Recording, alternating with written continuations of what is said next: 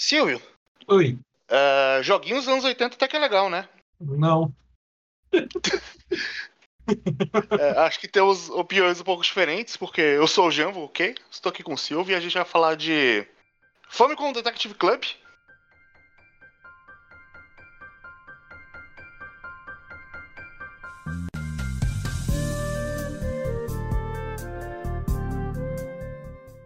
Que ele é um remake bem fiel de um jogo de 88 e 89.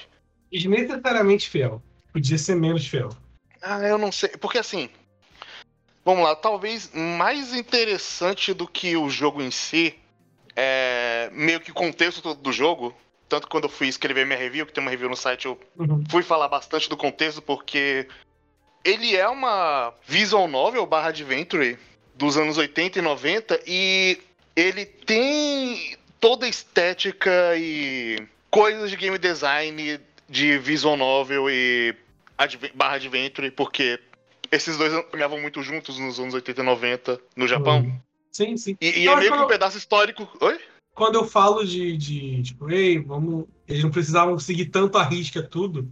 É coisa tipo o botão de, de salvar, ser um botão escrito sair da.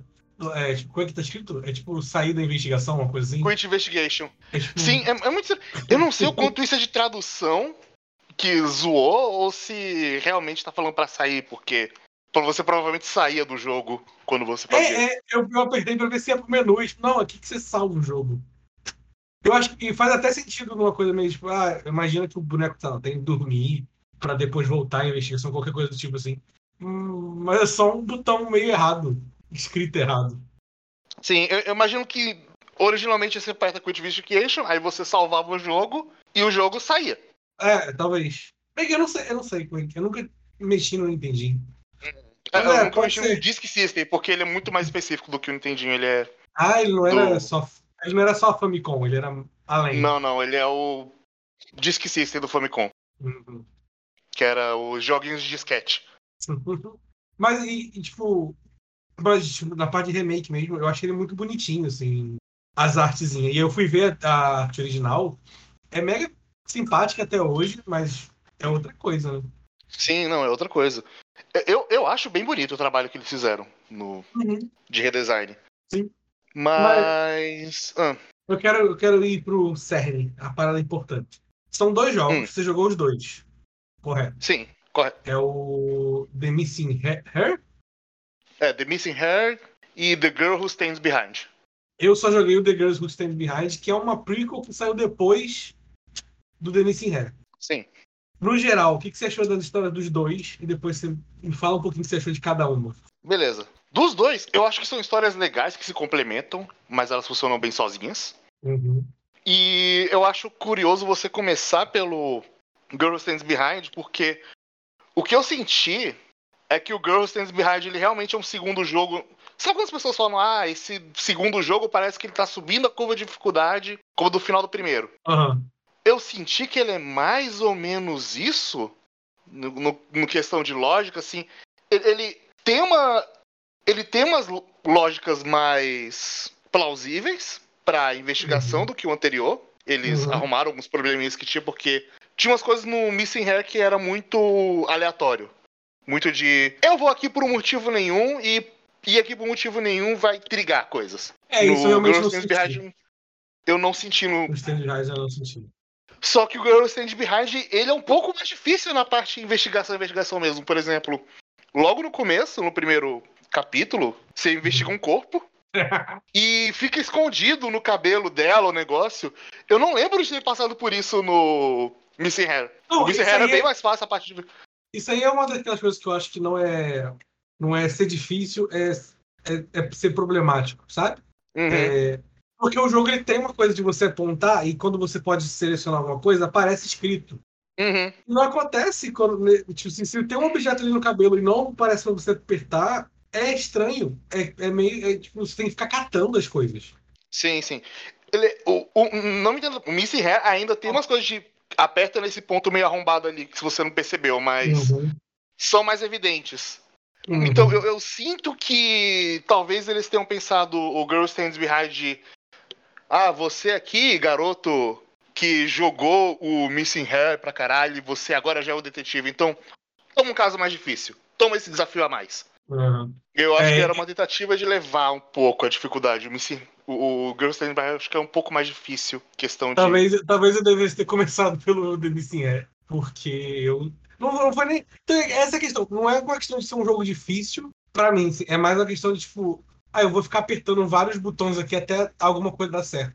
Uhum. E aí se torna um pouco frustrante, porque é, é uma coisa que tem que ser explicada. Tipo, é um jogo que você tem um pequeno menuzinho com algumas ações que você pode fazer e algumas pessoas que você pode falar e o que você pode falar para essas pessoas. E isso vai Uhum. mudando dependendo da pessoa e do momento. Mas tem hora que você simplesmente às vezes tem que adivinhar que tem que falar três vezes seguidas a mesma coisa.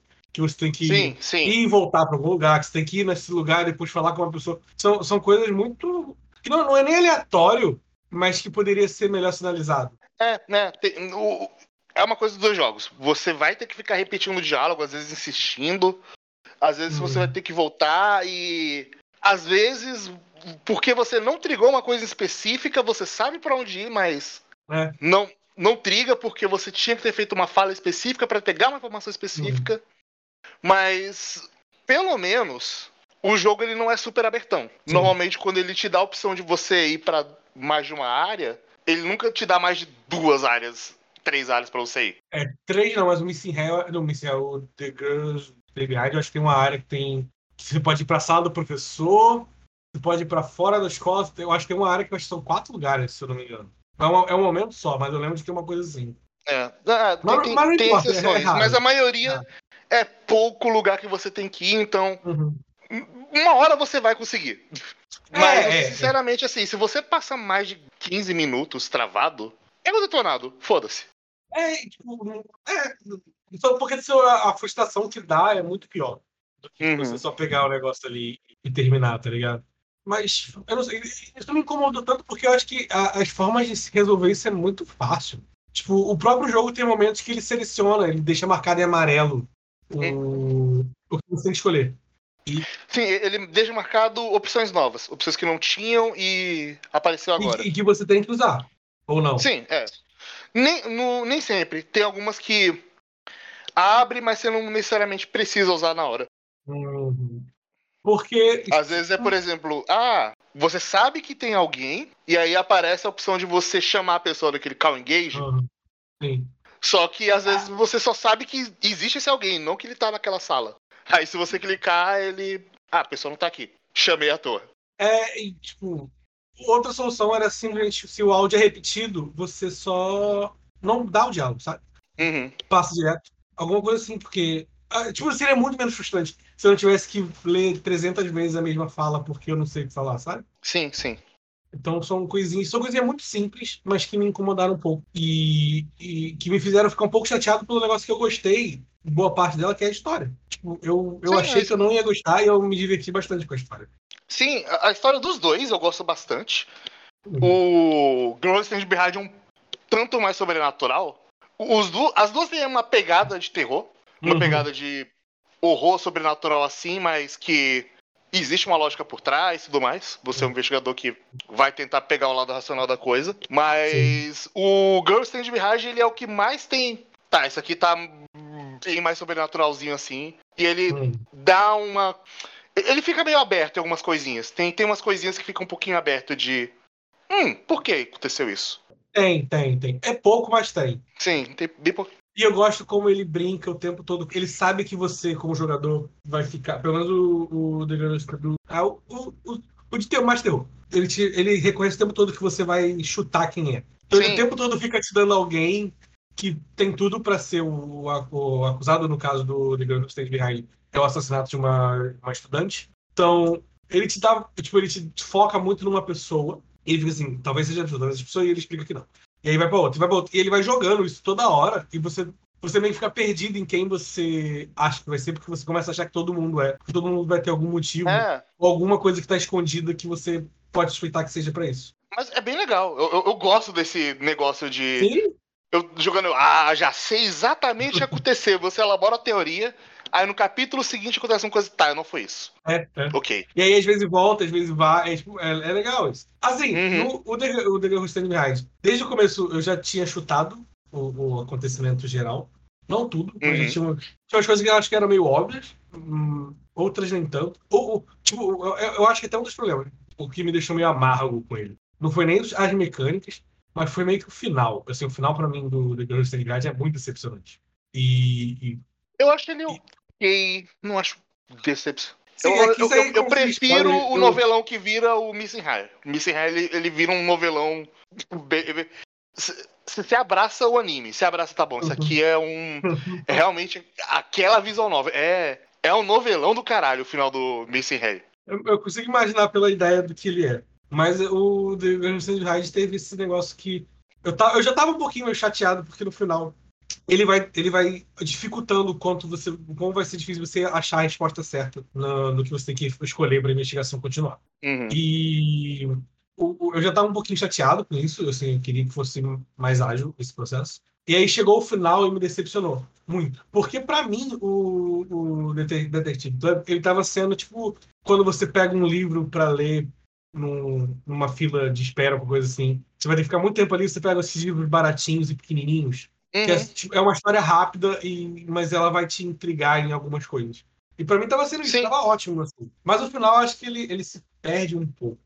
A, a tentativa muito forçada. a tentativa de dar resposta pra tudo vai muito rápido. Talvez se ele tivesse dado resposta pra algumas coisas um pouquinho mais devagar e mais espalhado pelo jogo, teria sido melhor. Mas o final é simplesmente, ah, aconteceu isso, isso, isso, acabou. Sabe? Eu fico curioso pra saber como- qual, qual seria a sua reação com o final do Missing High. Eu juro que eu tenho vontade de jogar, mas esse lance, porque eu- se eu for jogar, eu vou jogar direto com o detonado do lado. E aí eu, eu, eu me sinto meio, meio fobando no jogo. Ah, mas eu acho que faz parte ainda da experiência. Talvez você pode ir na moralzinha, só que uma tolerância de. Tá, eu não vou ficar repetindo o diálogo agora. Já não sei mais o que fazer, você não insistir, bater muita cabeça. Mas até porque são jogos bem pequenininhos. Uhum. É, Sim, eu- né? eu- Você não eu- passa eu- de seis horas de jogo. Ele, ele é bem rapidinho, dá pra terminar numa sentada. Então, eu fui até olhar de curioso aqui no How, How Long to Beat. O The Girl Who Stands Behind são 6 horas e o The Missing Hair são 7 horas e meia. Curiosamente, tem uma- um, um horário para completionista maior e eu não sei o que que é completionista nesse jogo. Porque ele literalmente só falar com as pessoas. Não tem nada. Eu, eu realmente não sei também o que, que tem de Uhum. completionismo, o que, que tem de. Mas, tipo, e os personagens também são muito divertidos. Aquele. Não sei se ele aparece no Hair, mas o que é o que tem cabelo de valentão. Uhum, sei, não, não, não parece. da escola. Ele é muito divertido. Eu não tava esperando aquele personagem daquele jeito ali. Ah, Sim, não. Os personagens são bem carismáticos. Eu. Tanto que uma coisa que eu fiquei com vontade, eu não sei você, mas de. E se, e se a Nintendo decidisse continuar essa série? eu, eu tava pra falar um isso. Eu ia terceiro deixar jogo. isso, eu deixei isso pra mais final. Eu acho que eles deveriam fazer. Fazer um terceiro jogo com os negócios mais atualizados tudo mais e Uhum. ser jogos um pouco mais baratos, mas nessa vibe de. Assim, barato Ah, ser, investigação porque as imagens são bonitas, mas é quase estático. Raramente tem uma animação, alguma coisa assim. Uhum. Então, não, não, tipo, caro, caro não vai ser. E é estranho porque ele, ele, ele é um jogo que parece que é uma franquia muito grande, sabe? Tu joga, tu acha. Não sei por que que ele me deu essa impressão. Mas ele parece que é um jogo que tem vários jogos. É uma série gigante. Assim. É, não, ele, ele dá essa impressão. Eu acho que a ideia inicial era fazer isso. Mas aí lançar em disquete E. pro Famicom não ajuda. É, né? ele teve um remake no Super Nintendo, só do Girls Stand Behind, o Missy Rap ficou só no Famicom mesmo. Uhum. Mas, sei lá, cara, é- eu, eu gosto muito do contexto desse jogo de falar, ah, tem esse pedaço aqui de história de videogame, de. Olha esse exemplo de como é que era visual novel nos anos 80 e 90, em contraponto a, sei lá, Adventures da Sierra. Aham, sim. Vo- Você, você agora tá de mais fácil acesso as pessoas terem esse pedaço da história, ver como é que era Uhum. esse tipo de Então, e- adventure no Japão. E o que você tá falando é realmente importante. É legal você ter essa, essa- esse jogo que é uma peça antiga renovada para hoje para você ver, sabe? É como se você pegasse uma, uma estátua de mármore da, da Grécia antiga e só, deix- e só tipo, limpasse ela cheia de lama para deixar bonitinho você entender e ver mais bonito o que era aquilo. Mas podia ter, tipo, igual eles conseguem te dar uma opção de você escolher a música antiga ou a nova, podia ter um lance, tipo, jogue uma, uma versão atualizada que vai agilizar alguns processos ou joga a versão clássica, sabe? São... Aham. Como é tudo linha de. Tipo, é tudo texto e tal, não é, não é mecanicamente complexo, não é uma coisa que é Ah, difícil não. de codar. E seria interessante de ver, sabe? Seria uma atualização ainda melhor do que ele é. Sim, sim. Mas é bonito pra cacete e é um jogo legal. Meu primeiro visual novel. E... Olha, olha curioso. assim, eu tentei jogar aquele do Kojima, o Snatch. Snatch, assim. Tem, Mas foi tem o o Snatch e tem o Policinauts. Eu joguei o Snatch. Só que foi o mesmo problema, assim, era tipo, ah, eu ter que ficar levando detonado, porque eu não tô afim de ficar adivinhando o que Uhum. falar. E o Snatch ele é até mais complicado, porque tem umas coisas que você tem que escrever, senão você tem que voltar, assim, é meio chato. Sim, sim. Não, não O- chato de, de ser chato, é, que merda, mais, tipo. é- é- às vezes vai dar trabalho se você errar. O, o, Famicom, o Detective Club ele até tem momentos que você tem que escrever, só que quando aparece é tão óbvio que você tem que escrever que eu nem sei o que acontece se você errar. Aham. Eita, caiu um negócio. Que é tipo, tá, tá na cara que é o culpado no finalzinho do jogo e tipo, ah, isso aqui foi planejado por. Aí você tem que escrever o nome da pessoa. Ah, é verdade, teve isso, mas eu já tava. Eu numa hora que, tipo, é óbvio quem é. Que, tu sabe se o que Uhum. acontece quando erra? Não, eu não sei. Porque, tipo, eu falei, ah, eu penso que. Eu, eu, eu, eu, nem, eu, eu nem tentei errar. Talvez eu jogue de novo. só no save, só. Talvez eu jogue de novo só pra dar a resposta errada pra ver o que acontece. Provavelmente vai ser uma coisa meio. Não, não é esse. E, e aí continua. Ou, porque eu acho difícil o jogo ter um endgame, tipo, bad endgame, sei lá. Apesar de que é um jogo, considerando que é pra Famicom, quando ainda era coisa de Family Computer, isso aqui é mais pra um público mais infantil. Hum. E até o nome Famicom Detective Club remete que é uma coisa mais pra criançada brincar de detetive. Uhum. Os casos são meio pesados. Pô, foi, eu achei uma coisa meio. Do... Tipo, criança de 12 anos vai achar um máximo, sabe? É, não, crianças mais acha pesado. Mas é. Tu acha que ele foi pensado Tem uma menos? morte assim que eu falei, caralho, essa- no Missing Hair tem umas mortes que eu fiquei, hum, Ah. Essa morte aqui foi. Foi, foi. Eu, eu não quero dar spoiler, mas assim, teve uma morte que eu olhei assim, um, rapaz, É que às rapaz. vezes, às vezes com pixel art ficava mais fácil de, de não achar Uhum. terrível, assustador, sei lá. E aí agora que- na, que- nessa arte é outra coisa. Aham. Mas é, e Mas é legal. é legal, eu gosto muito do- dos personagens, da Yumi, do protagonista. A Yumi é que aparece no Missy Her, não é? No, no, Girl, no Girl Who Stand Behind, não é? Ela aparece nos dois. No, É, É que ela. ela no final do jogo. Fala. Assim, não é spoiler per se, porque a prequel encara que você já jogou a sequel. Uhum. Mas na prequel é ela se tornando a, a assistente no final, de detetive. Uhum. E no Missing Hair ela tá ativamente ajudando você, no caso. Isso. E ela é uma ela aparece pouco, assim, ela não tem tanta fala nem nada no, Behind, mas ela é legal. assim. É- é- todo- todos os personagens são carismáticos e é- ela entra nessa também. Uhum. Mas é- só, tem, só tem a questão do preço, né? Que ele tá meio caro no Switch. É, é, Uhum. é. E Isso afasta. eu- os dois jogos juntos é tipo 300 reais. E não, não vale a pena você comprar os dois por 300 reais. Não, não Nenhum, vale. vale- nenhum jogo vale 300 reais. Esses dois, muito menos. Mas, se, se é um momento entrar em uma promoção grande, ou, ou ao invés de uma promoção foda, você tiver muito dinheiro pra gastar, ou você adorar o gênero de visual novel e realmente estiver muito curioso, aí beleza. Mas eu realmente queria um, um pacote mais barato, assim. né? É que é que nos Estados Unidos ela, ela tá, ele tá quanto? É que eu acho que eu vi até americano reclamando do preço. É 35 dólares, cara, cada jogo. É meio caro. Aí se você comprar os dois, fica 60. Então ele tá full price. É, é, é caro, é caro. Ainda mais que eu, tipo, só mudou a arte, não mudou mais nada e tal. É meio. É. Se ele fosse 15 dólares, Uhum. eu, eu acharia justo. É, 15 dólares é ok. E aí, eu- e aí ficaria caro aqui, mas aí é culpa do, culpa do réu. É. Mas é isso de Famicom Detective Club? Acho que é isso. É um- é- é- eu acho que a gente falou até mais do que eu imaginei. Assim, obrigado, Nintendo, mandar um código pra gente. Nintendo top. E, eu, eu, tipo, meu- meu- minha resposta final pra ele é, tipo, é um bom primeiro visual novel. Podia ser melhor. É, eu fiquei com vontade de jogar outro, sabe? Porque quando você falou pra mim que esse era o jeito antigo e hoje em dia não é assim, eu fiquei curioso de jogar outro. Uhum. Aí eu fui Sim, tentar sim. jogar. Eu até comecei, tentei começar a jogar aquele que tem o primeiro capítulo de graça na Steam. Qual deles? Tem um monte de visão nova com o primeiro capítulo de graça da Steam. Ah, é o que. que... Ah, eu não sei explicar. É o... eu, eu só joguei um pouquinho, achei meio ruim, larguei. É... Teve anime até pouco tempo, há pouco tempo atrás. Higurashi? É, é, é. Tem texto no Game Watch algum desses aí.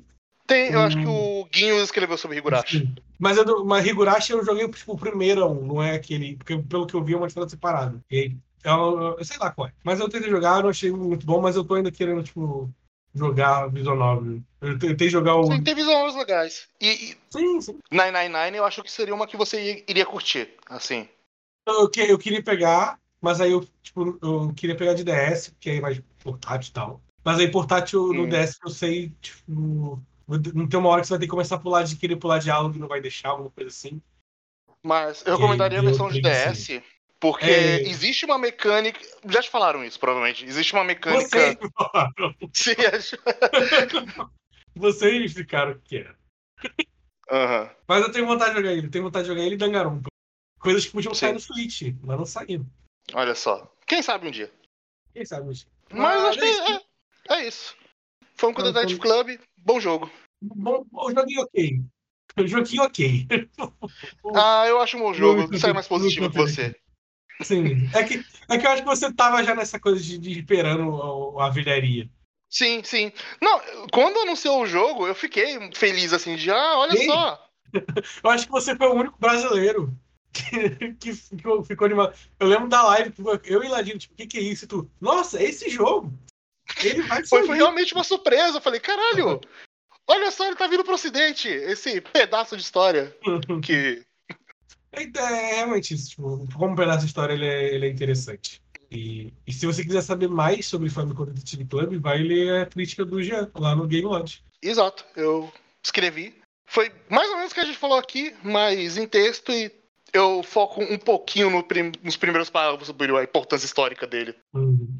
Que é, que eu é Eu uma não sei dizer o quão longe ele influenciou, mas ele é claramente um, um exemplo popular do que, que era visual novel nos anos 80 90. Eu não sei se veio muita coisa antes disso, ou se ele que ditou as regras, ou se ele popularizou isso. Uhum. Eu até tentei dar uma pesquisada, mas eu não achei nada muito concreto. Uhum. Se foi ele que popularizou certos aspectos de design, ou se. Coisa, tinha coisa antes, mas eu não sei quem foi o responsável por popularizar. É possível que ele acabe tendo ajudado muito por, estar na, por ser da Nintendo, num, num, num, por- num portátil, num console da Nintendo e tal. Acho que isso, de alguma forma, chama mais atenção. Mas é isso aí. Então até a próxima e tchau, tchau! Tchau! Foi.